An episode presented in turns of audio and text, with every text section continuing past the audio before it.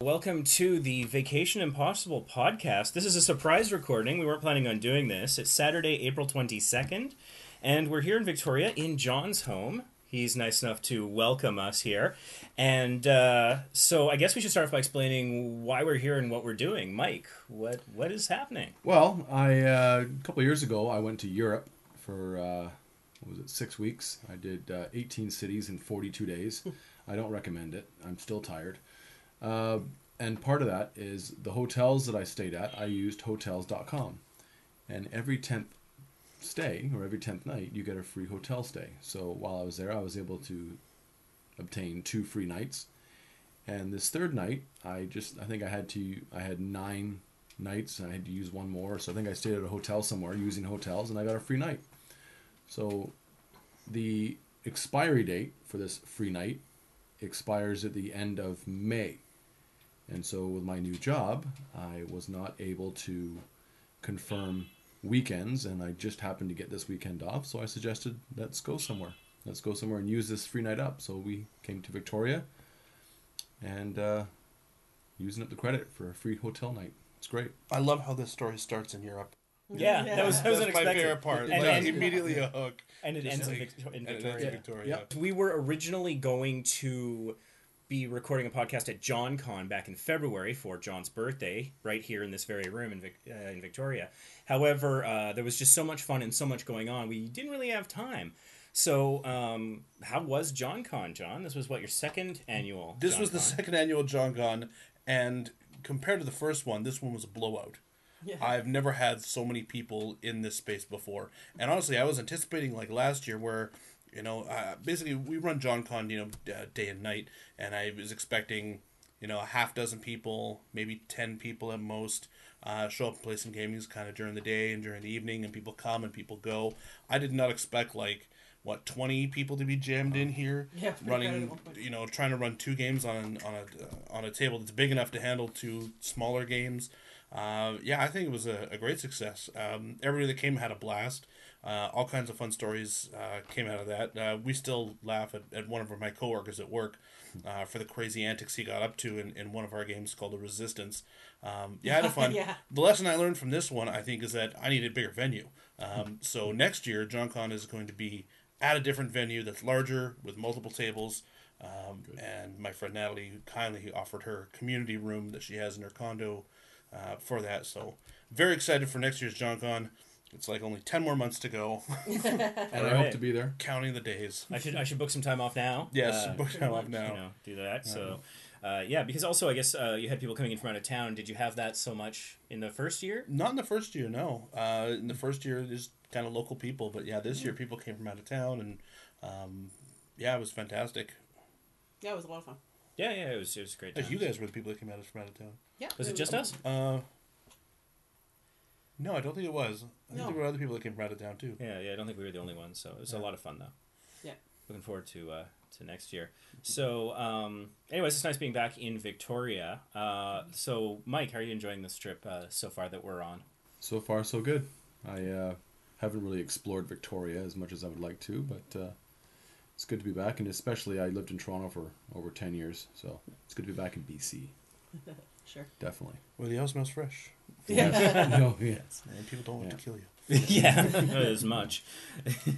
so um, one thing that we really enjoy here in Victoria is the uh, the restaurant called Spoons, where they serve breakfast and lunch, and uh, we think it's absolutely fantastic. And before we had the chance to taste it, we heard uh, a bit of a story about sort of uh, uh, uh, Josh. Uh, a friend of ours' association with uh, Spoons. I was wondering, John, could you maybe tell people why is why is Spoons special to us for more than just the tasty, tasty food? Absolutely. Uh, so Spoons has been a, a favorite of um, mine and Josh's for a while now. And Josh is in the Navy, and he had gone away to sea on deployment, and was coming back eight or nine months later. And he emailed Spoons and said, "Hey, listen, I'm coming off to deployment. Uh, when I get in, um, I just I really want the Oreo pancakes. The Oreo pancakes are delicious, and they're my favorite." and I was wondering if you could put them on special that week. So not only did they put them on special, they renamed them Josh's Oreo pancakes. Wow. And sure enough, the uh, we had them as soon as we got in, So or we, as soon as he got in, I should say. Yeah. Yeah, and so we, I mean, on- and on top of that, the you know, it's a great venue, great service. It's sort of eclectic, but it's fantastic. It's reasonably priced. So anytime we're in Victoria, we make sure we have breakfast there. Tomorrow morning, we are having breakfast at Spoons. We highly recommend it. Yeah, definitely seems to be a regional favorite for sure. So um, it's it's interesting. I wanted John to tell that story because when I retell stories that John has told me, the story tends to morph. Uh, so there was this one story where uh, the way I told the story was uh, John took a friend to uh, Vancouver, to downtown Vancouver, where one of the large, world's largest Chinatowns is.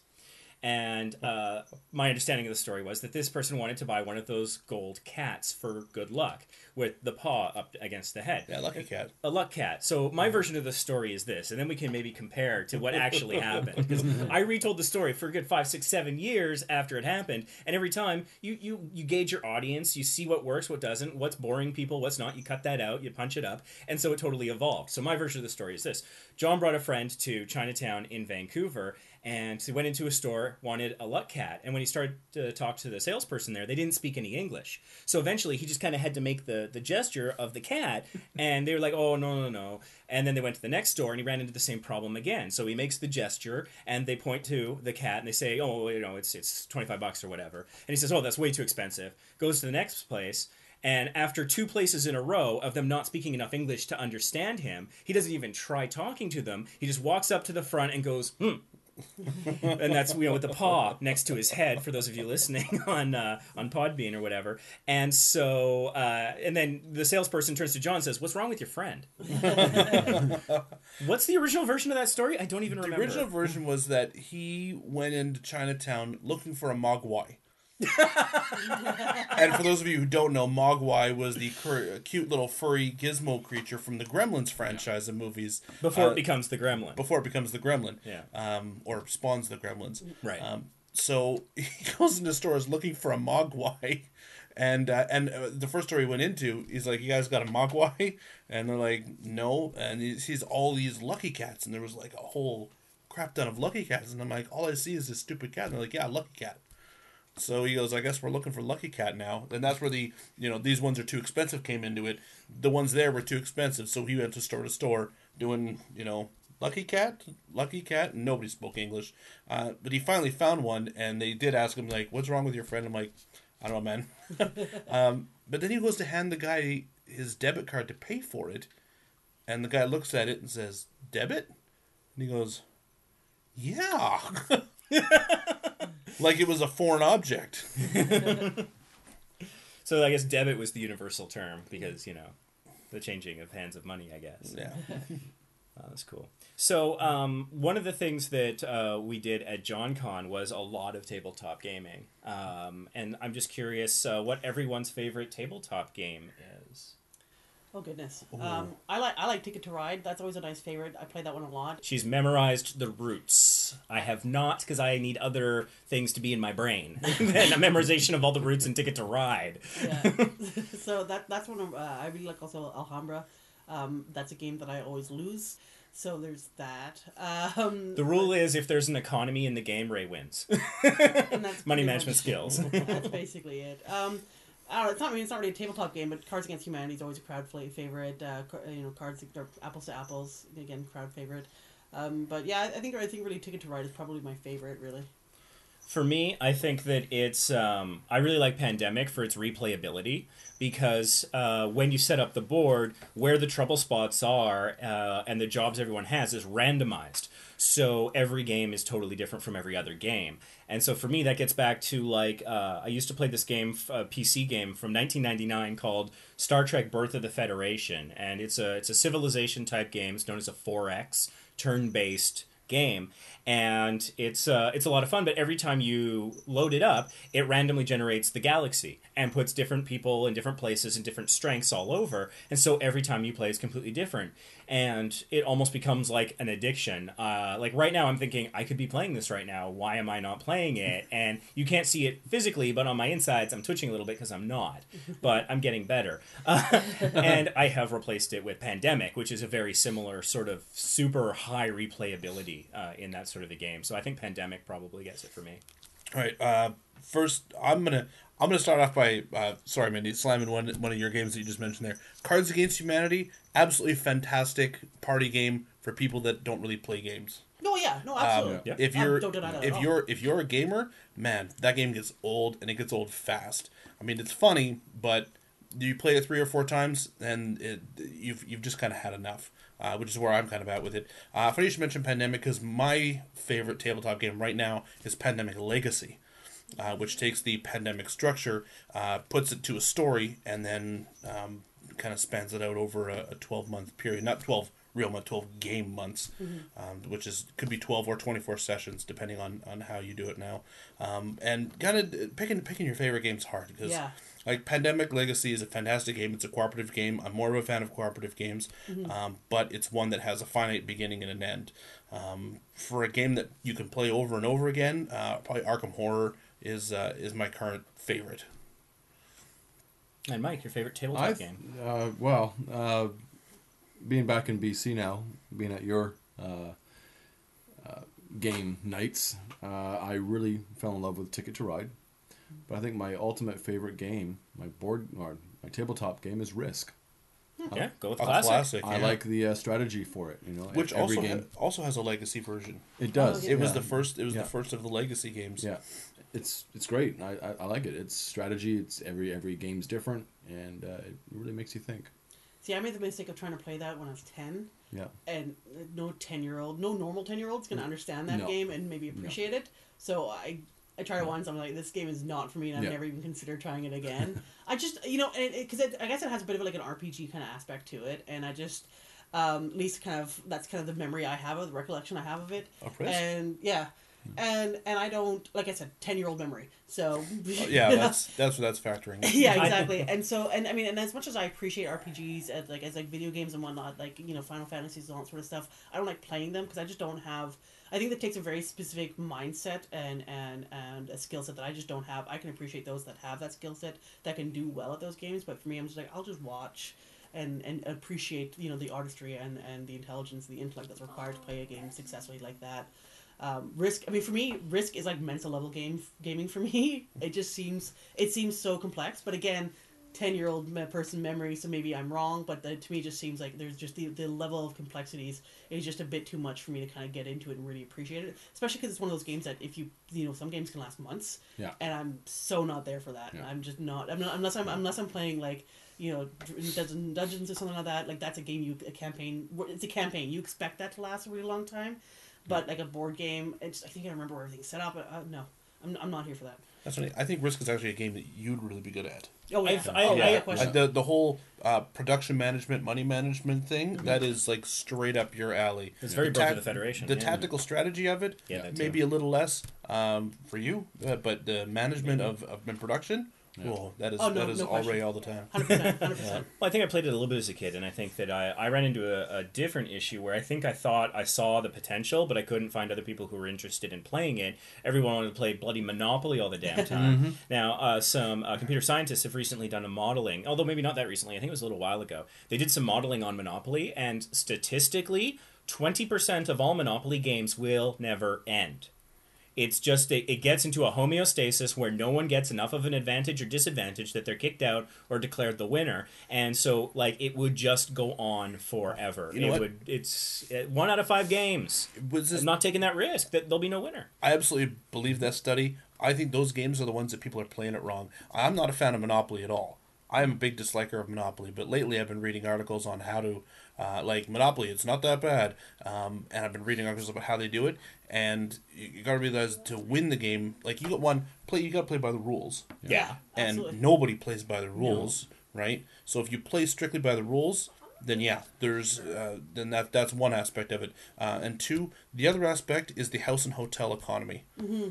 because the what people don't realize is that hotels are stupid. yeah Hotels are the worst things you can buy. Really? Yeah. Yes, because you put a run on the houses, right? There's only so many houses in the game, Right. And then you So- lock other people out of the housing market. and you lock them out of the hotel market because you need four houses to, to make get the a hotel. Yeah. So, So you're a jerk and you block your friends, but it's an effective strategy. Exactly. And if it keeps it from being a game that never ends, I'm all for it. I don't care if I'm the victim. and, that, and that's, Bring and that that's what on. happens. So if you want your ho- if you want Monopoly game to end, don't buy hotels, just buy houses. Oh, Make sure your friends strategy. can't buy houses. Yeah. I don't. I don't hate Monopoly. I get why people don't like Monopoly. Um, It's but boring. I, I, I it, yeah, and it can get tedious for sure. But I, I think it's kind of a fun, easy game. It's certainly not an infection vector game like Tick to Ride is, for instance, and, and Pandemic. But I, Uh, I- I- I- gateway games. yeah, exactly. But, but I don't. Like, I, I free. like, I like the classic games sometimes too. Like Sorry is always fun. I think. I don't think how. Sorry has a definitive winner every time. I, you know, I don't think you can get too old ever really to play Sorry and enjoy I agree it. with that. Um, That's true. and and even like Game of Life, I think is has a lot of fun and and like those like the real like the classic board games. I think those those are fun and those and like when people think like board games, like people who aren't into tabletoping, they're probably gonna think like Hasbro, right? Yeah, and those or classic Mattel, Has- yeah. yeah, those has- Yeah. classic Hasbro and Mattel games. They're I, I, I have a lot of appreciation for them. I'm but I'm I understand that I'm in the minority I, I, with the liking of Monopoly at Well, least I- at least on this table. I, don't- I don't think I don't think you're in, in the minority uh, with liking Monopoly, yeah, uh, but liking those old classic Hasbro games, they're classics for a reason. Yeah, like yeah. anybody Those can sit down and play a half a dozen games of Connect Four, yeah. Yeah. no Yeah. problem, and it's super fun. Exactly. Um, We did that on the channel once. Uh, Burton and I on the cruise ship. That was one of the uh, I, I remember that, tabletop I just bought episodes. Battleship. that. I just bought a travel battleship. Yeah. and that is equally fun. What about Clue? Oh, Clue's great. Yeah. Uh, you know, it's funny. I, I've only played Clue a half, uh, like a half dozen times in my life, mostly when I was a little kid. But more recently, the one time I played it recently, I was in my mid twenties. Okay. And uh, you know, the whole the whole thing is you go into a room, you make a guess at what the thing is, and somebody has to show a card to disprove it. Yeah. yeah. I made a guess. That was it. Game over, you won. Game over. I won. No way. First turn, done. Oh, that's great. Thinking back to those old games, I think one thing that they really had going for them is they knew they were targeting children probably around 10 years of age or whatever. And so they've got these vibrant, bright colors. Mhm. Yeah. And so they, they, they it creates a visual memory that I think is really compelling. And so the nostalgia brings you back. And I think that is the the crack infection vector that Monopoly uses. Is it's got these cool little pewter pieces. I can be the race car, the thimble, or you, or you fight about it and punch your brother. I didn't because uh, my brother and I never played, but you know whatever. Uh, and then you got these cards and buying property. It's relatively easy to understand, and it seems fun at the outset. And then like a Venus flytrap, you're like, oh, this looks pretty. Ah, and there goes your day. Yeah. I should say though, I, like I mentioned, my, my favorite games. There are so many good games out there Yes. that uh, for me to pick a favorite was a little tough. Uh, I could think of easily a dozen games I have in my closet now that I could consider favorites as well. Well, and there's also so many different categories of games too. Like there's um and and and also just like for nostalgic purposes and just replayability and all that. Like we um my family growing up we played this German game. Uh, it was a Ravensburger game I think. And It was uh, Heimlichenko. Um, and and I love that game. That doesn't sound like a real thing. Yeah. Sounds- I think you I might have just made up a fake German word. Exactly. and and Fucking Pfeffernussel. I play that every day. It sounded like it with and Co, like and Company. So Yeah. like, well, and it's and it was it's, it's like the spy game, but it's like a board game. You just kind of move around the board and stuff like that. And and we actually replayed it again recently with my mom and I. I think sometime last year, uh, with a couple people, and, and we had a lot of fun. I mean, and and it's kind of it's kind of like you have to guess who the spy is and who's what color spy, and you move you around and all that sort of stuff. And I think actually, honestly, you probably really like it. It's a very very simple I can game. get a translation. And I, I, I like the game, yeah, and well, my mom's there. Um, my mom's fluent in German because she's German. I've So- got this secret card. Can you translate that for me, but forget what it said? well, there's, there's, no, there's, no, there's no verbiage actually on the card, so that's good. Hmm. But but I, I really like games though that have a really really simple game mechanics. I think if if the game mechanics get too complicated and too convoluted, it's just and you have to spend as much time explaining the game as you do playing the game. Like that, I'm I'm not I don't like those kind of games where, where or where it takes as much time, if not more, to set it up Yeah. than it does to play. Then it just it kind of it, it loses its I, I lose my excitement because initially I'm like yeah let's play this game let's try this new game and it's like oh we're still talking about the rules oh oh there's more rules oh and then like halfway through the game you're like oh these are rules that I didn't know beforehand that are totally screwing me now because I didn't know that like that Yeah. that annoys me. Yeah. Yeah. See, I love games like that. I love games with a high complexity. I love games that takes me forever to set up, but it just is super complex and there's so many ways to win or lose. Uh, I, I love it. I like a rule book that's a book. Ray here. Sorry to interrupt your podcast listening. Unfortunately, during the recording of this podcast episode, our primary microphone suffered a technical difficulty. So at this point in the podcast, we switched to our backup microphone. So please excuse the sound quality. At the end of the podcast, the primary microphone does come back, so the sound quality will improve towards the end. And uh, thank you for understanding, and uh, enjoy listening to the rest of this Vacation Impossible podcast. gloom I, I struggle with because I enjoy storytelling, but I see storytelling and gaming as two different things. And so, storytelling as a method of winning, I don't know. I mean, I like to think I'm good at it, so I think I have a competitive advantage, but it it's not my thing. I think that uh, one of the types of games I like, and I think Ticket to Ride and Pandemic will fall into this category, is it's quick to learn, but you'll play it for years, and you'll come up like you'll realize there's depth to different strategies you can try. So the complexity comes in your deepening understanding as you play the game more. Not this high barrier to entry. We've got this insane learning curve about everything, and then you get to go. That I find uh, is a lot harder. But it's interesting, uh, John, what you were saying about uh, Cards Against Humanity, because I know you were a uh, Kickstarter supporter for the Contender. Yeah. And we had we had played that a couple of times, and that has, I think, a storytelling slash uh, sort of Cards Against Humanity type dynamic. It so does. do you do you find the same fatigue setting in, or do people just not play that enough for that to happen? I, I I think people haven't played enough for it to happen. I've only done it twice. It Oh. does have a very Cards Against Humanity um, kind of um, mechanic to it, uh, but it's all political stuff, and I really I'm a big political junkie, so it kind of feeds into that. It's not just me being a bad person; it's me acting as somebody else being a bad person. Uh, getting to your point on gloom, um, I think that uh, I think you're half right and half wrong. Uh, because I think that the, there is strategy and mechanics, and it all relates to the cards you have in your hand. And I think the storytelling aspect of it, you could do away with entirely. Yeah. And you could just play it with the cards in your hand. I don't think it'd be as fun No. because Or it's funny. or as Yeah. funny, telling the, the story as you go about what's happening to this poor family you're controlling. Yeah. Uh, that adds the funny, fun aspect to it. Uh, and if you're just playing cards, but you could just play cards and play strategy like that. Mm-hmm. You know, I think I think that the storytelling aspect, I think it's a barrier for you. Maybe because it's two, high it's two different parts thing. of my brain. Mm-hmm. It feels weird to use them uh, at the same time. The creative and the strategic for me. I mean, sometimes you have to be creative in your strategy, but really, like if I'm if I'm crafting a story, I'm thinking I want it concise. I want a beginning, middle, and end. Yeah. A story in three acts. I want to make people laugh. I might want to engage them emotionally. When I'm playing a strategic game, I just want to murder the competition any way possible. and I admit sometimes that can be an overwhelming push, desire, motivation. Where sometimes I'll like I'll be playing Ticket to Ride and I'll be pretending that I'm getting screwed everywhere, and You! and I'm not. Wow. You! and, Okay. and it just distracts the hell out of them. And oh! it, I, I don't do it. I try not to do it too much, and sometimes I fall. I find myself falling into it because I know it's effective and it's going to work. Oh. And I'm like, but I'm, I'm I winning. I don't. Even, I don't You know even what? need Yeah. this. How have you not picked up I- on that yet? I don't Like, do know! you remember the, do you remember I the one swear I've told you about this before. You have Do you remember not. the one time we played Resistance at, at your place, Yeah. and there was a bunch of people around the table, Yeah. and it was uh, my turn, and I looked at the two of them like, "You're a spy, you're a spy." and It's the sure psychic enough, link. They they were spies for sure because Wow. like just the way Minnie was not looking at some things, Yeah, I'm ho- and just the, the face Ray had, trying to be straight faced.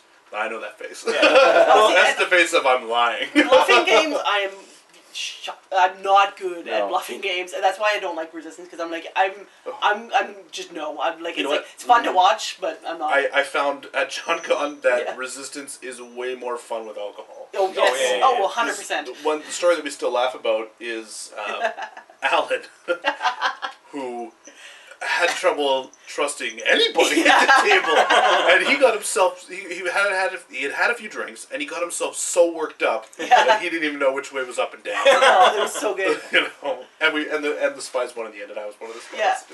It was- I had way more fun funny. watching that game happen than playing it. Than when we played it. Like, You like spent a good infinitely more fun. Ten minutes just freaking out about one thing. Oh, I it was was, it was sad I never made it. fantastic. To, I, I never made it. No. Well, I think Tell we, them uh, that- there was that one girl who was just like, "I'm a spy." No, I'm not a spy, but I am a spy. Oh. And everyone's like, "What?" Yeah, my uh, Lance's girlfriend. She was brilliant. I don't even know why she said she was a spy because she wasn't. She- Oh, she's, I think she was just screwing with Alan, it was and I think that's what got us the win. That's funny. Oh man, yeah. At one point, he was convinced everyone but him was a spy, and we're yeah, like, "But no, like, there are four two." spies in this game, and I'm the only one that's not. Yeah, God, yeah, good times. One one game that I find is like if you're playing with someone that you know very well, it's problematic if it's a bluffing game. Yeah. Uh, or if it's anything that requires that kind of secret keeping. So like I'll I'll have fun and I'll I'll come up with like an acting sort of approach to take. But like if I'm playing Citadels, I think that one on one Citadels is a very hard game to do. I don't Um, think it's supposed to be one on one. there is a there is a way you play can. it. You're Oh. basically playing as two people simultaneously. Is how the Oh, rules okay. for- So you do multi-hand. yeah, yeah, that's basically how that. Gotcha. But um, because I have So access to half of all the information available, available. Uh, when I was playing with Mindy, I could basically read her mind, Yeah, and I, I so could always know. Like I could even tell when she was gearing up to double bluff me. Her posture would change, and I would Yeah. read that, and I'm like, okay, this is the double bluff. So what she's saying is real, and she didn't. She I'm didn't gonna win a double single bluff now. game. All right, get ready. It was sort of a It's, tell. it's coming. this, is, this, is, this is tabletop confessions podcast is becoming. Uh, but like if I were to play against you in that manner, I wouldn't stand Oh, a yeah. chance because No, you'd read me, and sure. it would be game over because of the psychic link. So. Um, but moving on from tabletop games, uh, Mindy gave me a great segue that I didn't jump on, which was talking about Final Fantasy and RPGs. Is uh, uh, we did have a, a retro gaming uh, component to John Con this year, and so I wanted to ask everyone uh, what their favorite retro uh, video game is. And Mindy earlier had mentioned Final Fantasy and RPGs.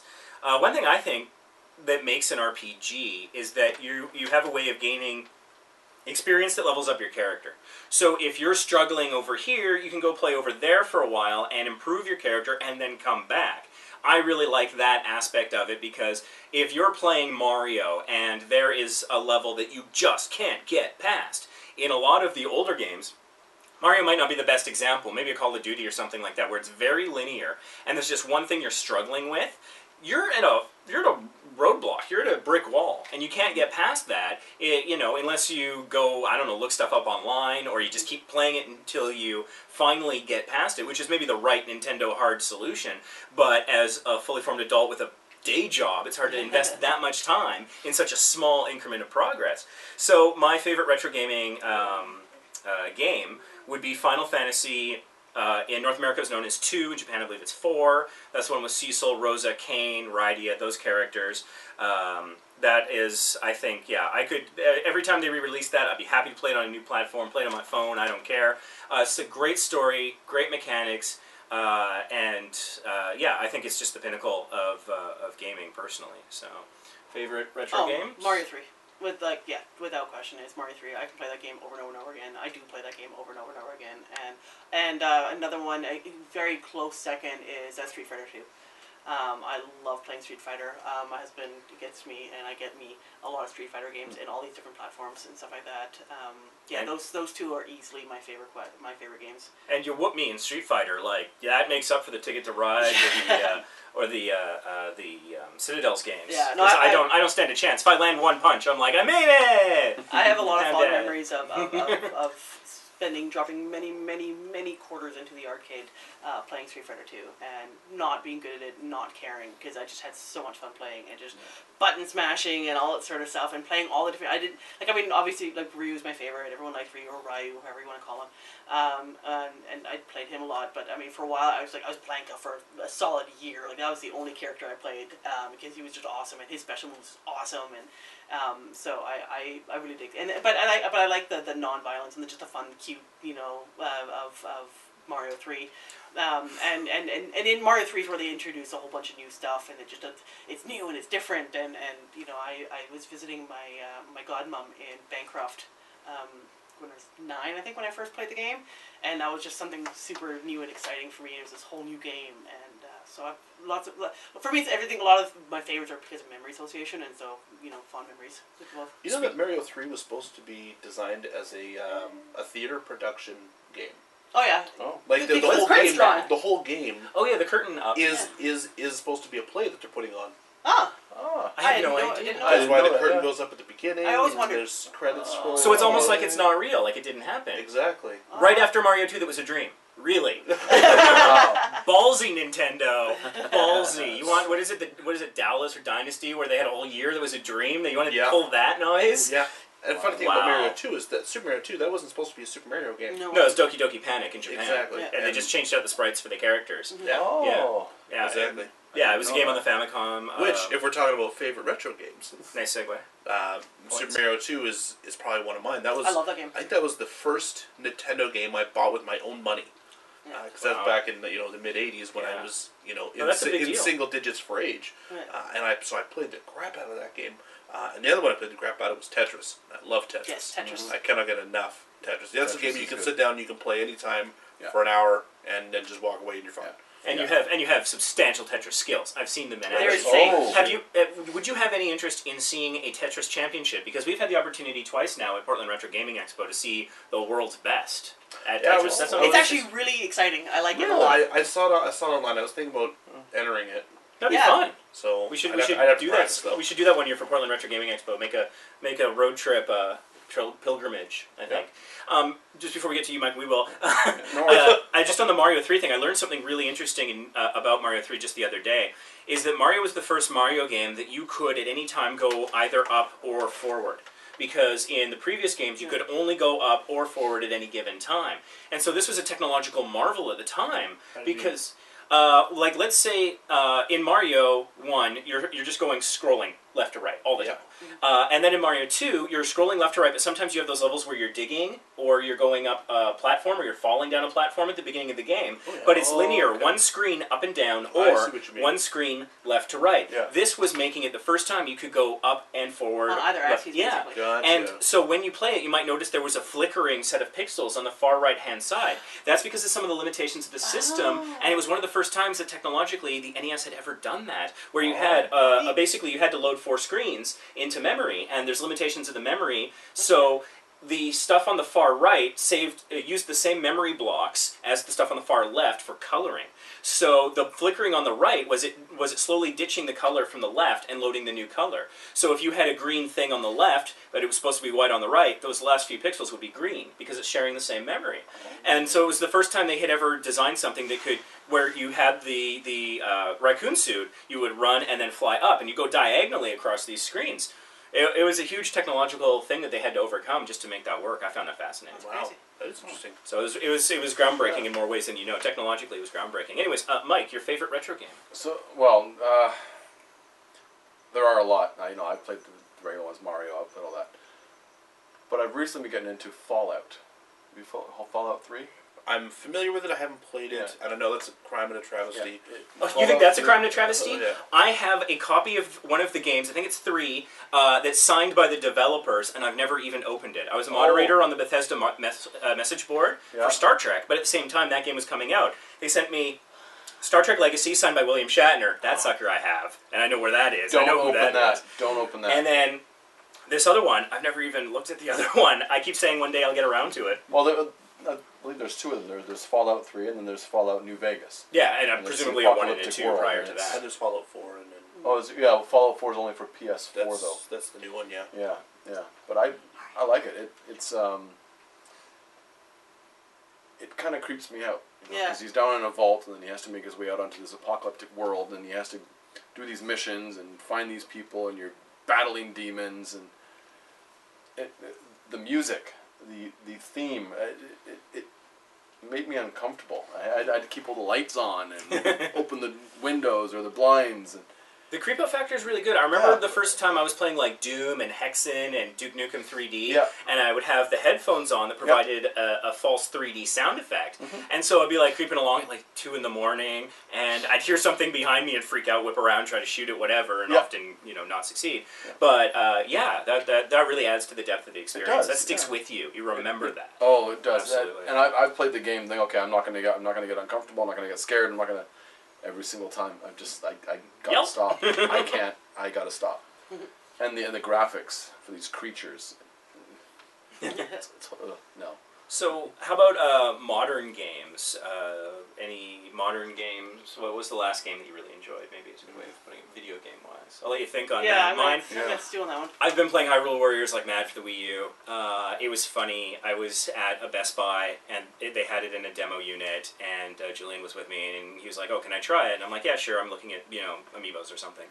Uh, and then I kind of walk over and I watched him play for about like 90 seconds, maybe more like 30. And I just saw him like slashing things and then seeing 20 enemies go flying. And I'm like, yeah, okay, you can get that game, pick it up. Just find the box, let's go. and I, you know, start. I slowly got sucked into it. I played a little bit here and there, and now it's like I've got free time. Am I going to edit video for the YouTube channel, or am I going to play Hyrule Warriors? And it is an agonizing choice every single time. So uh, that's probably my pick for for my current uh, modern game. John, you've been spending a lot of time with Final Fantasy 15. Is that? Yeah, and that's super one of my favorites. I, I love it. It's uh, way better than the previous previous one, which was thirteen. Uh, it was the last one. 14 is the online game. Oh, okay. I was gonna Um, say so number. 13 was the last iteration, and it's very linear, and this uh, did away with that linearness entirely. Very open world. I mean, you're locked into a small area to start, and then you unlock the next area, and it becomes bigger, and you unlock another area, it becomes bigger. Uh, but the game was incredible. I just finished the main storyline today, so like I finished the game. Um, but I'm a completionist, so it's never done unless I have everything. Um, Hyrule Warriors would eat up your life. There's so much stuff there. It is it is insane. I don't know that I'll ever complete it completely. So right now this year, that's so far my favorite game. Um, if I go back a little bit, um, I want to mention South Park: The Stick of Truth. Uh, because I've heard if you good things. if you watch South Park at all and you like RPGs because it's an RPG, uh, which surprised me because So you like level up Ken and, and everybody's Yes, and it is Kyle stand. uh, not for Can- kids. Don't have kids around when No. you do it. Uh, there's just blatant racism and fart jokes and crap, and it's it's hilarious and it was super fun to play. Um, so I definitely recommend that. And uh, Skyrim is always a Skyrim, yeah. uh, yeah that that Yeah, game was I've, incredible. I've, I've heard of Skyrim. I, That's- I made a whole new computer so I could play Skyrim with better graphics. wow. Yeah, Wow. Well, well thinking about it this, was it was time anyway. Yeah. I needed an upgrade. it gave you the excuse. It gave me the excuse, yeah. And let me tell you, playing that game with low graphics and then playing it with um, better graphics, and now with the uh, recent edition that came out with uh, increasing the graphics even more, whew, man, does it look pretty. It's like a whole different game when you play it in high res. Well, it's interesting you mentioning Stick of Truth because my favorite novelist, who largely writes Star Trek novels, but also does some uh, uh, comic books, uh, Peter David, uh, he went on at length about how much he loved that game, and I was like, I was not expecting someone like that to be into that, and that for me was a huge endorsement. Then hearing from you Yeah. with more specific uh, specificity, I'm like, wow, that does actually sound. Every time I see it on the shelf at, at EB Games or you know, used for PS3 or whatever, I'm like, hmm, maybe. One Uh, day. now- and one I've day. also only talked about RPGs. Uh, there've been a number of other games that I've played that have been really good. Um, You, you're- got me interested in Broforce. I want to buy a PS4 just for Broforce, which Uh, is silly. super fun side scrolling. I mean, that's one. That's another one you can pick up and just play through anytime. Um, It's kind of like a Shovel Knight type Yeah. graphics. But you in- mentioned in- Birth of the Federation. Yeah, uh, and still wanna which- play which that. is a Civilization-like game. Civilization Five, that's a Civilization game, uh, and that's another one you can play over and over again. You can randomize the world, make it as large or as small as you want, play for as long as you want. But that's that's another game where you're up till three in the morning, and be like, ah, just one more turn. Yeah. I could do just one more turn. I've done that for weeks. Yeah. yeah. so, uh, Mike, your your favorite modern game, or maybe the last game that you that you The last game I played enjoyed? was Fallout 3. Oh, okay. I, I've haven't Bridging the played games in a while. Yeah. Well, I mean, uh, you've had a lot going on, moving uh, I- from. Yeah, I've had a lot going on. I, I work a lot of hours, but I've also been reintroduced to Netflix. So I'm constantly in front of the TV screen or the computer screen just watching Netflix. And I also bought the uh, uh, complete season to 24. Complete nine seasons to 24. I'm on season two. Such a good show. That's a good you- season. Yeah. Can't recommend yeah. it enough. Yeah. So if you haven't seen 24 with Kiefer Sutherland, highly recommend it. And the new show's pretty decent too, Legacy. We're several episodes behind, but Yeah. we watched the first four or five episodes, and it's it's good. Versus other thing current other things currently on television, I think it stacks up well. Versus if you if you compare it to the older Twenty Four, it will never measure up. No. Uh, no. But it you know it's a lot of things about Twenty Four that you enjoy, uh, and it's funny. So many times I've watched so much Twenty Four, I love it so much that I'll be watching like a movie or something else, and I'll be like. Well, hold on. It would take way more time than we've seen here for them to, you know, fight their way through the fallen White House or whatever the movie is. It's like, well, this isn't realistic at all, and it, it takes me out of it. It's because I'm spoiled by 24, and uh, and I have to like actually remind myself, wait, no, this isn't 24. There was probably a little time jump there. This wasn't a minute later where he's on the other side of the White House. This is this was probably an hour later. Okay, there's no clock. I don't know why is there no clock. and it's like it, it, and I think 24 was pivotal for a lot of reasons. Uh, it, it came out in 2001, and I think for me, and I, hopefully for other people, it really showed that television could achieve movie level quality Yes, in writing, conflict, acting, production value, cinematography. It brought a movie level quality to a broadcast television like we'd never seen before. And now we're spoiled by that because we're used to the Breaking Bads and the things like that that have that elevate to that sort of a level. You know, like you could put a Breaking Bad on the level of like I don't know a Traffic or something in terms of uh, the movie. You know, uh, sort of cinematography, different style, but that level of quality uh, and grittiness and that sort of stuff. And so I think that uh, it really was a turning point in television that people kind of take for granted. Um, So you know 24. what? You know why people take it for granted is because HBO was doing that for years Yep. Before Twenty Four came out. Sopranos, Sex and the City, things And like that. Even even that, like even before that, they were having shows that like you go to the Emmys, you're like, what the hell are these shows? I've never even heard of them. It's because they're on HBO, and we're all too poor to afford it back then. now I can afford it, and like there's uh, there's very few HBO shows that I watch that I or that, that are on HBO that I don't like. And HBO is definitely a key part of that as well. I think they're the other mm, ingredient in that mixture because those two things coming together, it was like, why can't I have Breaking Bad quality when I turn into CBS? Why can't I?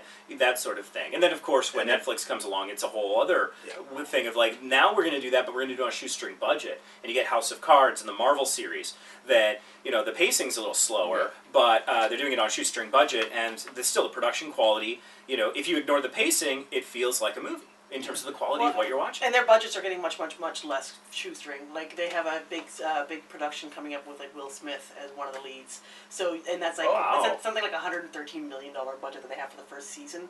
Well, Something you I would heard, need like, that for Will Smith it because is, yeah. they wanted Yeah. him for the second Independence Day, and his asking no. price was the budget of the entire movie. So they killed him off in a training exercise that happened between films. Uh, So and and like you have, I mean, and and Netflix themselves. I mean, they're coming up. The producers, the the investors in their shows are not afraid. They're not held back by a lot of the standards that you know CBS and NBC and all some or those guys are held back by because they don't really have to worry about advertisers. They don't have to worry about being advertiser friendly and whatnot. And so you have shows that are completely different and completely j- break the mold, and people are now going to expect that in in CBS like shows. So, because I mean, CBS is not going to come up with a show like Thirteen Reasons Why. They're not going to come up with a show like Stranger Things. They're not going to come up with all these shows that everyone is always talking about. Although CBS is launching has launched All Access, I believe, the flagship show when they do the full launch. Because it's like a soft launch right now because they've already added all the other Star Trek things. Star Trek Discovery. The Oh. things that uh, the people working on that have been saying. I mean, they you know the original uh, showrunner has actually left, but uh, Nicholas Meyer is still. Uh, I think he's writing one episode and he's serving as an executive producer consultant on the whole run. Some of the things they're saying is this is going to be Netflix edgy. They're going to be pushing boundaries. Uh, you know, there's a lot of different potential things that have been uh, sort of pushed forward. Like they, the the lead is a female lead, but apparently all of the stuff written about the character has been with male pronouns. So people are currently speculating is it a transgender person or multigender or something like that. Uh, and we're going to be focusing on the first officer, not the captain. It's going to be ten years before the original series, but well after Enterprise. So maybe that part's not super new because Enterprise was, you know, a prequel as well. But they're eh, they're doing a lot of things. They're saying it's going to be one big arc over 13 episodes for the first season. It's a lot of things you expect on a Netflix type thing, but with the CBS brand. And CBS is going to be launching the premiere episode on their broadcast television, and then switching everything in the United States over to their all access.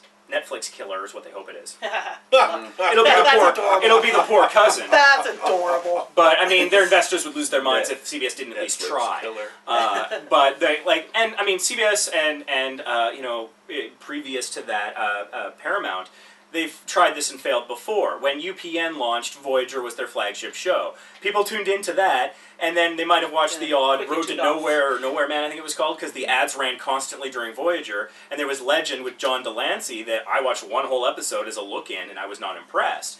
Uh, and, and and and that fell apart, and then eventually it all had to, you know, and, and now it's uh, you know it's merged with what used to be uh, you know the WB, and so we have the CW is what that has evolved into. But they've had to trash that business model and then scramble. I see CBS All Access probably going along Oh, yeah. similar lines.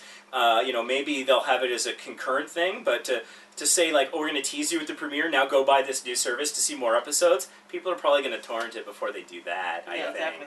Uh, and that's only that's only in the U.S. In Canada, it's going to all be on broadcast. In a lot of other countries around the world, it'll just be broadcast like normal.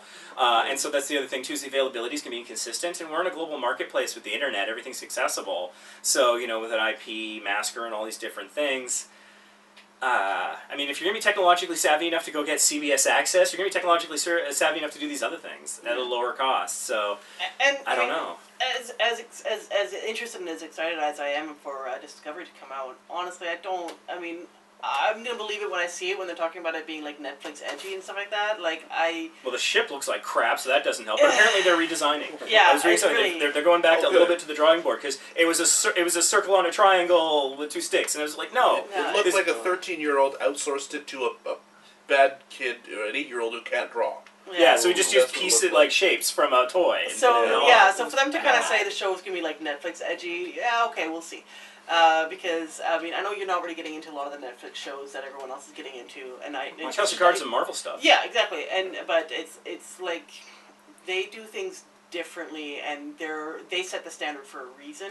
And so for the people to compare themselves to Netflix level shows, Yeah. That's a huge comparison. I mean, I'm, I'm not like a fangirl for Netflix uh, or anything like that. I'm like Netflix is everything, but like really, I mean, s- Net- Netflix does set the bar in a lot of different ways for TV shows now. And for you to say, "Hey, I'm up at that level," like I mean, you got to make sure you bring it because if you don't, it's gonna blow up in your face, and people are just gonna point and laugh. Well, Netflix edgy was a phrase I just invented as I was trying to explain it. Okay, Really, what they were trying to say is they were operating without the constraints. Like they haven't had standards and practices or any from one from the network come by and tell them anything. In fact, the network has apparently come by, asked them one set of questions about the content, and then said, "Okay, cool, whatever you're doing. We were just curious." Uh, so they're they're not, they're not getting like they're not constrained. Um, and I think Star Trek is part of its sense of self worth and its history is pushing the envelope, going back to the original series. But they haven't done that in a very long time. Uh, you know, oh, uh, you know, the Sulu character was gay in the last movie, and that generated. Shouldn't, shouldn't have even happened. And, and, and I mean, Shouldn't they treated happen. it, I think, well as a footnote in that sense. Yeah. And I agree with with uh, George Takei that it shouldn't have happened. But um, like, I think they want to regain the mantle, and I worry about that because if you're doing it because we need to be edgy and we want to be cutting edge, that's not good. The things that pushed the original series was the we see things that are wrong or that should be talked about or that are terrifying us right now we need to talk about these things even though we're not allowed to. How can we find a way? And so if you're being driven by that with fewer constraints, that's fantastic. And in today's current climate and all the turnover that's happened and everything that's happening politically, I wonder what that would look like. I don't know if, if see the thing is the, fact that S and P hasn't been coming by and saying, "Hey, you guys need to kind of check yourself a little bit." That actually worries me more, honestly, because it's like, are they are, are they being so safe that standards or practice is even saying, "No, you need to kind of check yourself"? No, they're not Or- sharing information. Oh, they're not even sharing. Oh. Oh, oh, okay, okay. Yeah, yeah, yeah. That's what I said. Like the network came by and they said, "We're curious about a couple things. What are you guys? What are you guys up to?" And they said, "Well, we're doing these things and these things, and we might do that." And they're like, "All right, whatever. We're just curious." That, And that- and that was- worries that me was as about well. That worries me as well for different reasons, though. And the reason why is because I think back to the prequel trilogy for Star Wars Mm-hmm. and how good those would have been if somebody had just told George Lucas no. Most of the time, it was like, "No, George, that's a terrible idea. No, Let's let's is- focus group let's this with focus- adults, not yeah. children. And let, let's let's go within this direction here. That's a much better idea, and we might have gotten three really good movies. I'm just not a fan of prequels. I mean, we had a I prequel agree. series already with Enterprise, mm-hmm. and the thing is, how big can you raise the stakes? You know where it's going to end up. Yeah, Exactly. That's always been my problem with prequels. And the You know who lives and dies, or the Federation's not going to fall ten years before the original series, and then somehow get rebuilt magically in the following, you know, like nine years or something. Exactly. So And if they do, threaten it's- Earth, it's you know the Earth's going to be okay. exactly like, you can't really threaten Earth, and then Although Xindi, you know, I mean, they killed a few million people, so yeah, but we you know people You gotta make it you know Earth is yeah. going to survive yeah, because exactly. clearly Yeah. they made it out Somehow. Um, and the other thing with with Sulu being gay, uh, which I disagreed with, and the reason I disagree with that is because it's not canon whatsoever. No, yeah. Um, Yeah. And in the original series, uh, he hit on Uhura a few times. Yes, he did. Uh, even in the Mirror Universe, he hit on her a few times. and in Star Trek Five, was- they were following the Klingon lady around, commenting on her physique. yeah. And you know, so that's So- overt. That's not us reading into things. That was that was scripted in that particular way. And how does the, the Kelvin getting blown up change that? Are It, it you know, are you are you That's the saying that because of political events somebody chose to be different, or are you born that way? I want to get into That- that argument, but it seems like Star Trek's saying something there. That that says they, they choose to be seems gay, which we, I think we clearly know that that is, is not the right thing now. may or may you not know, be. I mean, maybe you know, is it you're away- socialization or what? I, you and know, at the very na- least- nature versus nurture. Who knows? I, I think I, I didn't I thought it was a dumb idea to do. Yeah. Um, and I also think thing. that uh, people making a big deal of it, it was dumb too. yes. Uh, I don't think it should have been a big deal at all. it was like s- five seconds of screen time. if even that long. We've already spent a hundred times more time talking about it in this podcast than they that, than it was on screen. the only reason I even have something to say about it is because I'm just a giant fanboy. yeah. Yeah, of course, that's of course. If this was just a, a movie I had watched and I didn't hadn't seen another Star Trek before, I wouldn't even care. I wouldn't even say anything about it. That dude's gay. All right, whatever. oh, honestly, if they had done that Everything to, put or are you sure it. that that one's a girl? Like- if they if they had, if they had done that to Star Wars, like if in the next I don't know. Like, let's say in uh, in the Last Jedi, we find out that uh, Finn is actually a Skywalker's kid or something. You know, and it'd be like, wow, genetically that's unusual. But I probably wouldn't care too much because I enjoy Star Wars, but I'm not invested. Like, I haven't won trivia contests with run by professional companies like I have with Star Trek for Star Wars. So my my investment in accuracy is not not there. And so I'd be like. That's a weird Okay, choice. I'm gonna- Let's move on. No, I'm going to check you on that though, because when Yeah. we went and saw Rogue One, there's a couple times you're like, nope, nah, that was not right. That was, and you were. That's because that that that is well, we're getting back to the Tarkin thing, and that's because Peter Cushing is dead. That is a whole different thing. No, but you, you, I mean, I can't remember the specifics, but you were like pointing out some your canon inaccuracies or canon like your like inconsistencies. You're like, no, that's not okay, and you're like, I'm just like, but you're not all that into Star Wars, so I don't understand why you're bothered by this. Can you give me for I, instance? well, no, 'cause I preface it with saying I don't have specifics, but I. I so, but I, I do Maybe remember. you could preface it with lists. I probably should. but I, I remember us walking out of the theater, and you're like, well, I mean, you obviously, yeah, you're talking about the Peter Cushing thing, but there's other things where you're like, no, like that should because of you know with canon, and you're like, and you, I mean, you even yourself said like, I'm not even a fanboy, and that bothers me, um, and and so so you know. Fair just- enough. Just put that out. Moving on. Moving on. Mo- moving on to a I'm just going to adjust myself to double bluff here. Uh, so moving on to a less controversial topic, uh, the U.S. travel ban situation. yes. Uh, we don't want to talk about politics very much because No. you know a variety of reasons. Maybe one day we'll launch a separate program. I was actually trolling the internet uh, uh, on April Fools about oh I was starting the Canadian Resistance show like I was doing the Keith Olbermann thing. Uh, but unlike when I did it for this podcast, people aren't forcing me by twisting my arm into actually doing it. So that was an April Fool's joke. It's not happening, even though I did script a, a pretend commercial that I might make for fun one day. But um, because this impacts travel so seriously, we I think need to address it. Where there's the first two runs that was taken at the travel ban, uh, you know, with the seven and then six countries, and now the electronics ban from ten uh, airports uh, that you can't take anything larger than a cell phone into the cabin from 10 airports if it's a direct flight to the United States. And oh, little detail no American company operates direct flights from those airports. So, why those 10? Was it like I've heard conspiracy theories saying that it was trying to basically ruin a competitive advantage from the airports that do run those direct flights because apparently a lot of those are subsidized by their uh, carrier nation, like you know their home their home port, whatever you would Yeah. call it. Um, but they just announced the other day that uh, one of those major airlines is rolling back the frequency of their flights instead of three or two times a day. It's now, Air, uh, Emirates. Emirates. yeah, yeah, yeah, they're they're yeah. rolling it back, so it's having a chilling effect on travel. Yeah. And I mean, anything like this, the uncertainty, that first travel ban, you were in the air, you were legal, you had done everything right to, to be cleared when you landed. A piece of paper was signed while you were in the air, you landed, and you were suddenly illegal. Yeah. How does that not terrify people and say, you know what? Maybe I'm going to take a road trip across Canada and I'm not going to go fly Yeah. to Texas today because what's going to happen when I'm in the air? When I have no communication, if I'm not paying extra for the Wi Fi, and even then, the luck of me stumbling across this mm-hmm. rule change, the level of uncertainty that it's introducing. I mean, po- you know, politically, whatever you think is going on, but I, I'm worried our message at Vacation Impossible is travel more. Take more risks when you travel, try new things, you know, save money and have fun doing it. Yeah. But I feel like there's pushback right now against our message of people should travel more. And I, I yeah, I mean, I made a joke on our, our, our Tumblr page is that you know we, uh, Vacation Impossible is issuing a travel advisory against the United States, uh, and I didn't say anything more than that because I didn't want to stir the pot. But uh, I Just, just, just I, for the next 48 years? Yes. I, yeah, I don't know. Months, months, months, months. but we're we're and that is part of why we're f- refocusing on Canada and coming to Victoria more and things Yeah. like that because there are lovely things to do Mm-hmm. outside there that we have neglected for far too long that are wonderful. Um, There's a but few hundred countries outside the U.S. that you can go to. No way.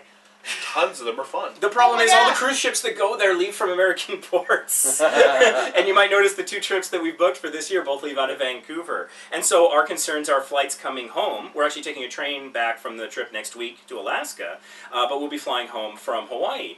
And watching some of the stuff that's been going on with United and American Airlines recently, and that Air sort of stuff.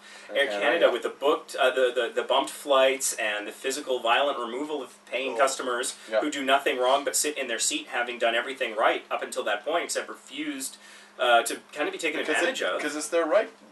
They are a paying customer. Well, I mean, I suppose one can argue that technically it isn't their right because the contract this time. Well, whatever. Shut up. like, like it's just Like, like, yeah, it's- if you're in the seat, yeah, exactly. boarded, And you've paid your, you've paid your fare. you are legally right to be there. One that's common sense. And that's the reasonable. They person also Exactly. offer volunteer. Removal. Well, that's the thing. They should have just offered like I mean, I mean, let's just just dive into this money. right with they Yeah. with, with with David uh, with David Dao. David Dao. Dao. They should have offered more money to everyone, Yeah. and it's Until like they and, get a and, and just, get, Yeah. give just keep on offering money, keep on offering money, keep on offering money, keep on offering money. Um, and it's stupid that they were like, "Does anyone want four hundred dollars? No. Okay, is everyone gonna take it at eight hundred dollars? Nope. Okay, well we're done. We've clearly tried everything. Let's just start booting people off." It's like, what? Are you No. kidding It me? was to the letter of their contract, and so yeah, there's yeah in the ticket agreement somewhere in the super fine print that you probably can't even see. There was something about allowing them to do what they did, and so they had a legal right Yeah. in theory. Use of force by the by the uh, the, the officers is a separate question, but ultimately, from a customer standpoint, from a business standpoint, from a common sense and a traveler standpoint, they used a, a tiny little bit of fine print to exert violence upon somebody Yeah. for their Here's, advantage, here's one thing to I, solve their problem. I don't understand, and maybe you guys can explain it to me like I'm a four year old. Why try. are airplanes overbooked?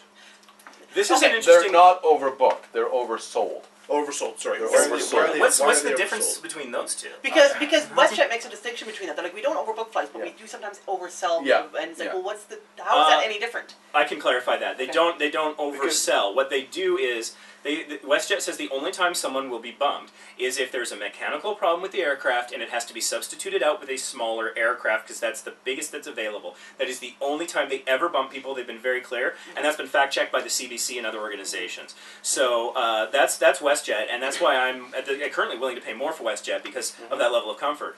Why do airlines overbook so, and per- so, they, so they look at it as if it's a perishable a, a ticket. Uh, airline seat is a perishable item. Once you once, and that's how. And then they've they, I've, I've watched read articles where execs say that they're like a, an airline seat is a perishable item.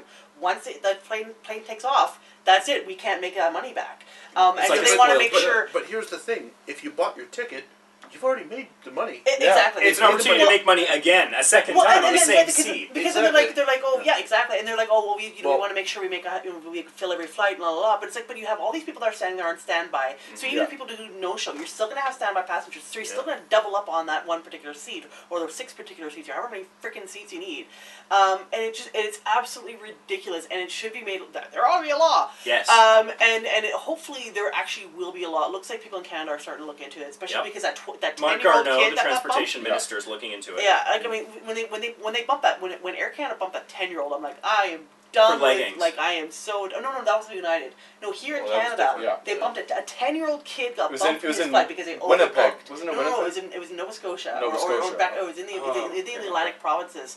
And a family of four that was or a family of five or something like that that was going to Costa Rica. They had to go from like Charlottetown to Fredericton or something like that. Um, when they showed up, they're like, no, your your your flight's been over. Or they went they went to go check in online. They couldn't check in their ten year old, and when they phoned in, the customer service was like, too bad, so sad. This flight is over, so overbooked. And like, try and going into Fredericton and see if you can get a flight from there because they have to go to they have to go to Montreal and then connect uh, to, to go down to Costa Rica, or whatever, right? And, Wow. See, it just, it just seems like corporate greed. It that- is. That's that's all it is. It is, because they, absolutely. let's say let's say that they just sold, you know, one person for each seat. Mhm. Okay, Which makes common sense, I Yeah. think. makes Yeah. common sense. And let's say twenty people don't show up. I think there's right? like fifteen percent is no then show. let, us say five people are on standby, so you have fifteen uh, seats that have been paid for, and now you're using less fuel because there's less weight on the plane. Yeah. And here's the other thing: there's I, an, I don't I don't see I don't see where the negative is. and there's another approach they could take that still could drive it as a as a way of making uh, you know getting two tickets on that on that one seat. Make standby more appealing. Make it more. Just raise awareness of standby. Yeah. I um, I consider people- myself a bit of a travel. I honestly I don't know the details. I've never done it. Uh, and Yeah, it's right. you Oh, you I've to you have to have someone tell you or you have to go search it out. There's no advertising about standby. They maybe they worry about diluting their brand or ticket prices, but honestly, if they made it more appealing through an awareness piece or through I don't know, uh, just making it more cost effective or whatever, uh, more people might be willing to do that, and that's how you should uh, rightly, ethically fill those seats for people who don't show up. Because I mean, hey, Vacation Impossible, we're about issuing challenges and doing crazy travel things. Would I take a week and go sit on standby and see where in the world I end up? That sounds like an amazing adventure. That sounds like a lot of fun. They, if they if they were to sponsor us, eh? If they were to sponsor us to do something like that to raise awareness that standby can be awesome, and then there that'll be a whole other new ticket sort of avenue of revenue. Then those standby people can fill the the ten percent shrinkage that you often get on airplanes by people not showing up, and you don't have to beat anybody up along the way. And I mean- you're responsible to your shareholders I mean- by making profit. The corporate greed cost them a billion dollars. Like think about that for a minute. Like it's In share value. In share value, it costs me okay. We still don't know the impact on ticket value. sales. Could be worse. Could Yeah, be less. Exactly. And it's just course, like, and it, and it's and it's and it's interesting. It's crazy how how like particularly companies like Air Canada and and and, and um, American Airlines and less so American Airlines and United, they put policy over customer service. Any any chance they have to be forced to put policy over customer service, they will take the policy. Always and forever. WestJet, they screw up every now and then, but for them, it's just like there was a recent story a couple days ago. They days make ago. it right. A couple, every time. couple days ago, there was a story that was in the news where um, this person, this uh, roommate, woman and her roommate were going on a trip, and so they f- had the, she had her dog flown to uh, Fredericton so her parents can uh, dog sit while they she's gone on vacation. WestJet done put the dog on the wrong damn flight, Yeah. um, and, him and to Hamilton. sent him yeah human error and Yeah. sent him to Hamilton, Ontario. So Yeah. this dog was supposed to go to Fredericton, uh, Newfoundland, And now it's got to fly standby to Fredericton. That Yeah. dog has more air miles than me this year. and, and, and, then, Logged. and then the dog, and then and the, I mean, the further unfortunate thing is when the dog got there, um, he slipped out. He slipped off his leash when they went to go take a take a leak, um, and then he went missing. Right. Yeah. As soon as, but right away, WestJet phoned the owner and said, "Hey, we messed up. We're so sorry. We're flying you." To Hamilton, we're gonna pay for your meals. We're gonna pay for your hotel until you find your dog. Fortunately, the dog was found relatively Yeah. quickly, within like within twelve hours or something like that. But the fact that WestJet was didn't like they couldn't apologize enough, and obviously the lady's like, whatever, what's an apology gonna do? My dog's missing because she was still in the heat of the moment. Her, you know, because she's supposed to emotionally hijacked. yeah, and she lost all this money her flight and all that sort of stuff. And, but the thing is, but the thing is, like, I mean, WestJet went went way above and beyond because they put customer service, they put making things right above. Oh, how much money we lose? How can we like? And it's and it's and it's clear with them from when they do that sort of stuff. It's not a PR move. It's Yeah. we need to fix who they this. are.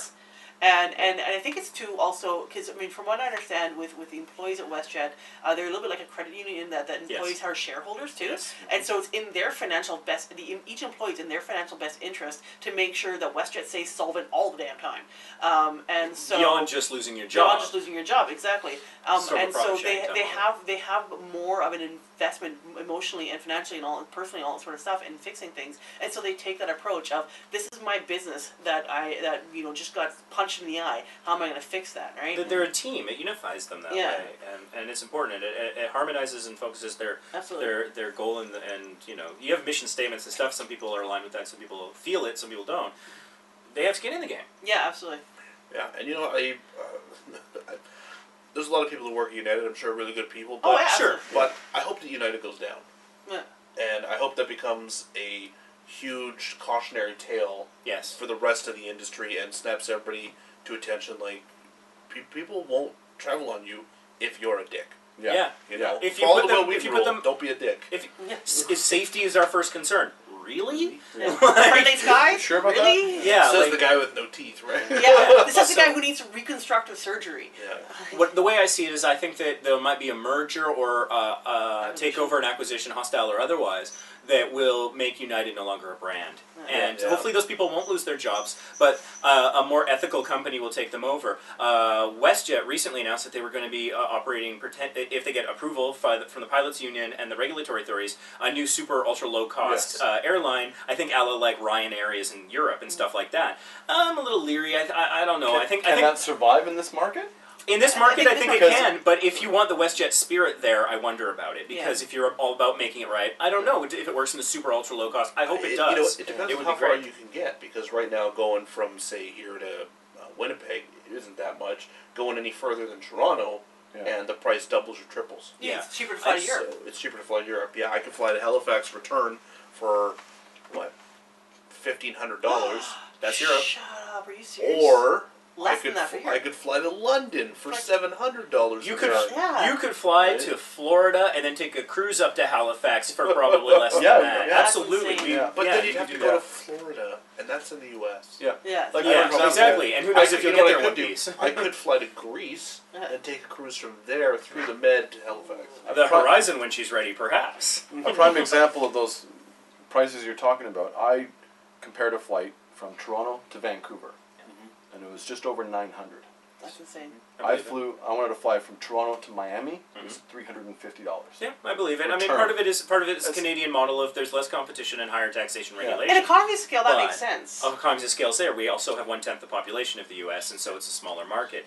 But what if, and this was the thing I was thinking of with United, what if United becomes on the brink of insolvency? They're available at a low cost price. You just had Virgin merge with I the got other fifty one. bucks. I'll buy it. yeah. yeah, no No. problem. What if WestJet acquires them? What if the that- that'll happen. complete No. other side and then rebrand? I mean, I th- if you wanted to just springboard yourself into a much larger market and take a good business model, I know it's not likely, but that would be my dream is to see WestJet become a giant carrier like that with their but keep their integrity and their and, and their focus, their service intact, and that could revolutionize the whole industry. I think it absolutely Raise everybody up to I, I standard. think an American company will buy them before Yeah, they yeah, let a Canadian exactly. company buy it. That's true. I, I think I think bare minimum, bare bare bare minimum, Munoz needs to step down.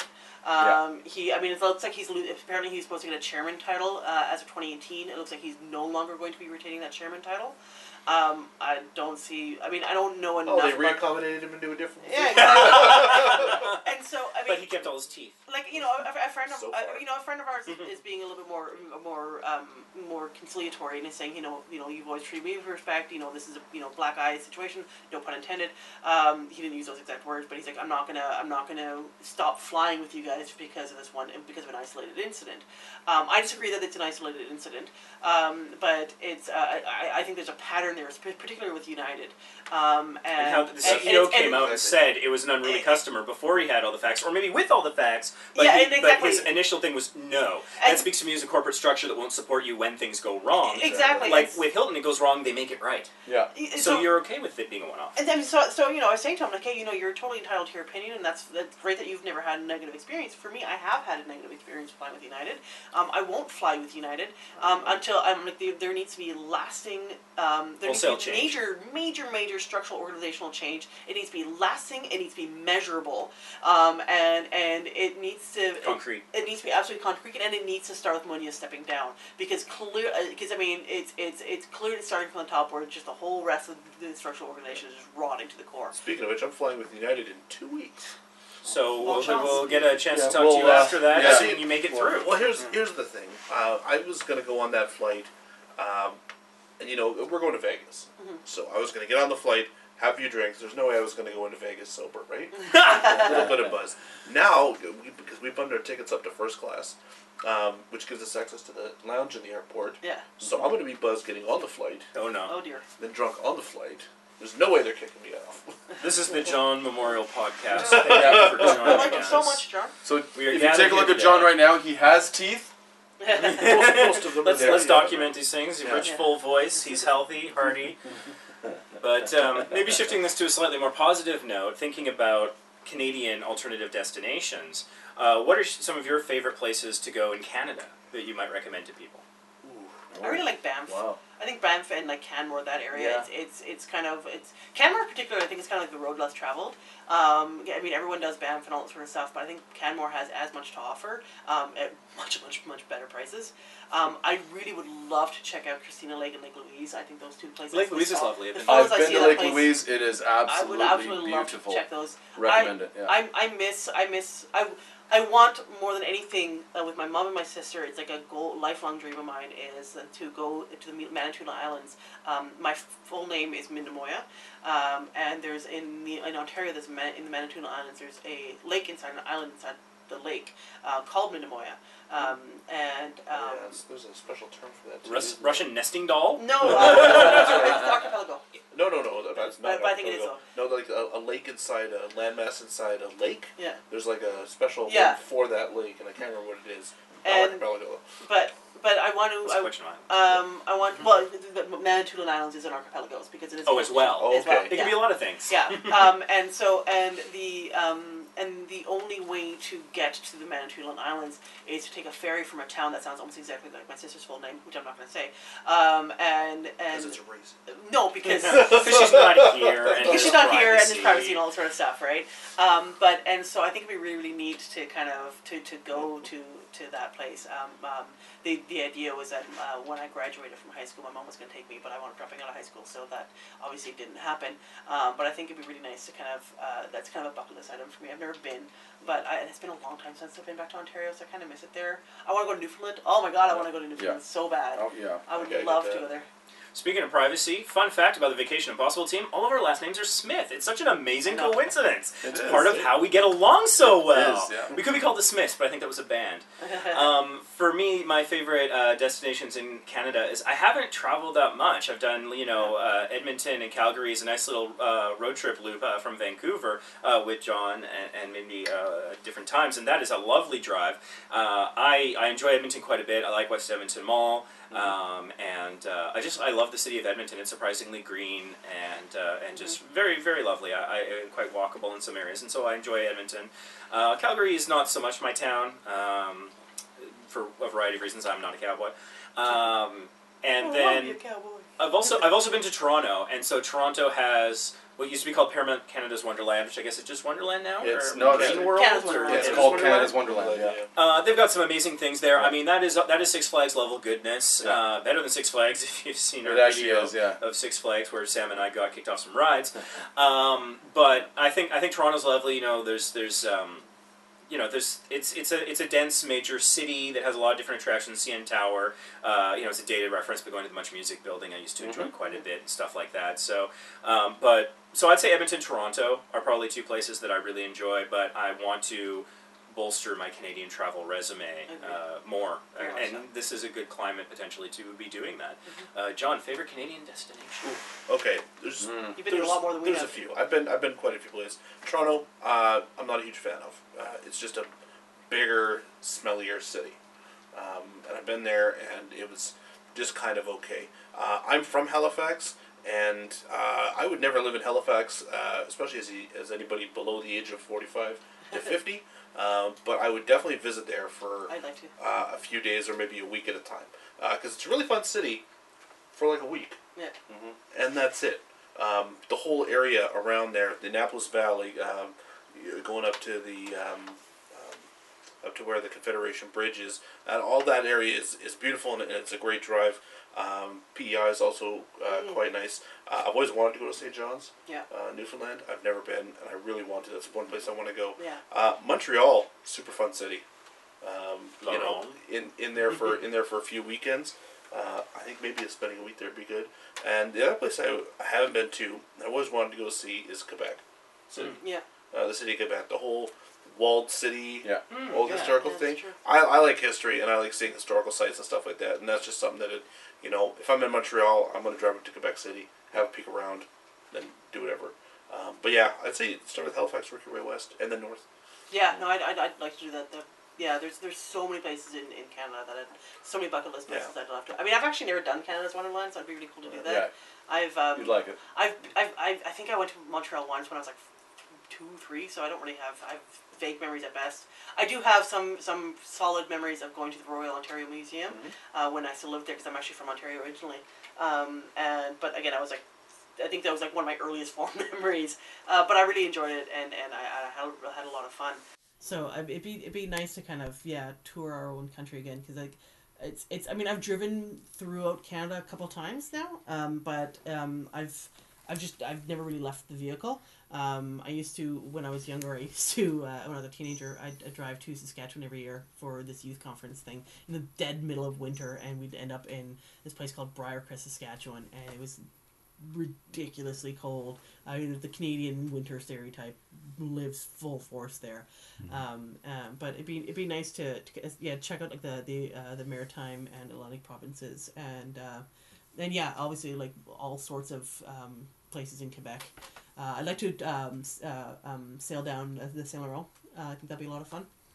One thing I want to add to my Toronto thing is also I'm including Niagara Falls in that and Yeah. Niagara on the lake. Yeah. If you can get it, I, I stayed in a colonial mansion that was being refurbished when I was there in 2003, 2002. Uh, and so that was kind of cool. But just Niagara on the lake is such a lovely area and Niagara Falls is obviously fantastic. Don't go to Toronto during spring break because it's not spring, it's frozen. I went when I was uh, a teenager expecting spring and I found the frozen uh, uh, Niagara Falls to be lovely, but uh, not a whole lot to do Yeah. when it's frozen. Uh, Mike, favorite Canadian travel destination? Uh, well, it's definitely not Toronto. I, I, I just moved from Toronto. I've I've lived in Toronto. I'm 37. I've 30. well, I, I was here. Right? No, it was yeah. Well, I, I lived in Vancouver for four years, so 75, 33. So I'd say about thirty. I, let's put it at thirty years. I've lived in Toronto.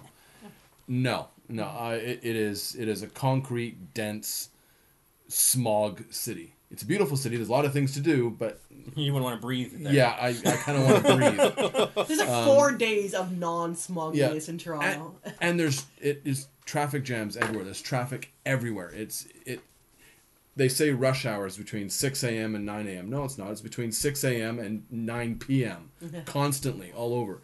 Uh, have you been on the Don Valley parking lot? Yeah, that, that, that would be the Don Valley Park, uh, Don, Don Valley Parkway. Parkway? Yeah. Yeah. but it's it's literally a parking lot all the time. Well, and the 405 is so deadly.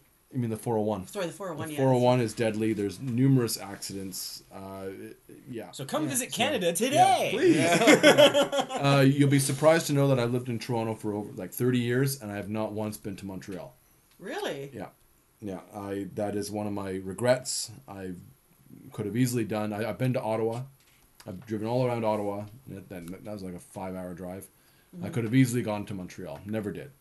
Uh, so my honestly, my favorite Canadian city would have to be Vancouver, um, because of its calmness. I. Uh, it- it's not as dense. The, the the traffic is not as crazy as it is in Toronto, and the mountains. You walk outside and you're staring at mountains. You know, or in Toronto, you walk outside and you're seeing the next homeless person, or you're seeing a concrete wall with graffiti. You know, or or you're or you're, seeing smog, or you're seeing a fire, or you're seeing a car accident. You have to jump out of the way. It, it, I'm not saying Toronto's bad. Don't go there. Definitely go there. Check it out. CN Tower, Rogers Center, or Skydome, uh, Air Canada Center for when you get your hockey fix. Um Ripley's, believe it or not, definitely check that out. Niagara Falls. Uh, the CN Tower now has a, uh, uh, a tour where you can actually hang off the side of the tower. You can go up to the top, and they We were looking strap at pictures you of that in. earlier today. It looks Yeah, it's, cool. yeah, and it- it terrifying. really that with cool. Sarah It is McLachlan. expensive. Don't don't be surprised when you find out you got to pay like 150 bucks for like half an hour. Yeah. Um, but they strap you in. You have you have a harness. I haven't done it yet. I really really want to. So maybe my next trip back to visit friends and family in Toronto, I might just do that. What's the strongest brand of Depends you can get? Uh, A, gar- a garbage bag. Ask the, an, the, ask an Gla- the. Glad Yeah. brand. yeah, because Yeah. because yeah, I'd, I'd be down for trying that. Yeah. Yeah, but you might have I- the I would- brown I would need. Depends. you would, yeah, you would, yeah. would need And of course, they only do that during the summer months. They're not going to do it in dead of winter when you're or high winds, edge. one would imagine. or high winds. They will not be do it then. Yeah, but So- uh, it's- yeah, I, I, I would say Vancouver. Uh, uh, any, well, let, me rephrase that. Anywhere in BC. I, I've been I've been to Alberta. I've been to Edmonton. Been to West Edmonton Mall. Been to Lake Louise. Beautiful. I've been to the ice fields, or the ice. Uh, what do you call them? Oh, the I ice guess- palace whatever? the- Yeah, they where, where you get on like a, on a bus that the you know the wheels are like three stories high and uh, I think it's the ice field. I think it's called the ice fields. It was it was many years ago that I did it, but it was thoroughly enjoyable. Uh, check out Alberta. Um, but if you want to come to Vancouver, you haven't been to Vancouver yet, definitely check it out. There's so many things to do, so many things to see, and check out Toronto too, and get your own feel and vibe for the city. So speaking of travel, um, John, living on Vancouver Island, you take the ferry quite a bit. Uh, do you have any ferry pro trips, uh, pro tips, especially now that we want to come out here and, and you know hang out on Vancouver Island more often? We could be taking the ferry quite a bit more. Yep. Uh, how, what What are your tips for doing that as smartly as you can? So I've taken the ferries a lot. Um, so being on the ferry and checking out all their amenities and stuff like that uh, has really kind of grown tiresome for me now. So when I go on the ferry, I drive on. Uh, if I'm hungry, I'll go up and get something to eat, and I'll bring it back down to the car. Otherwise, I bring a Surface with some entertainment on it, and I sit in the car. I got the um, hook up so that I can play it on the stereo in the car Oh, okay. Mm-hmm. and I just hang out in the car. I relax. Maybe I have a nap, uh, and I just watch a, a show or something like that. That that bides the time until I get to the other side. Um, that and there's, uh, there's some. Usually it's it's a lot of people. There's a lot of people up there. Yeah. Um, and I hate it. I hate other people. you know? Yeah.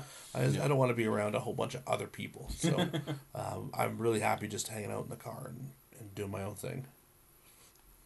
And they don't have any rules on that. Like you, you are allowed to stay in your car. They don't. Yeah, they were talking about uh, banning. Yeah, they, they, banning they were they were not they were thinking about um, making legislation to not have anybody in the lower car deck while the ship is in motion. Okay. Uh, but I think that gained like no traction whatsoever Yeah.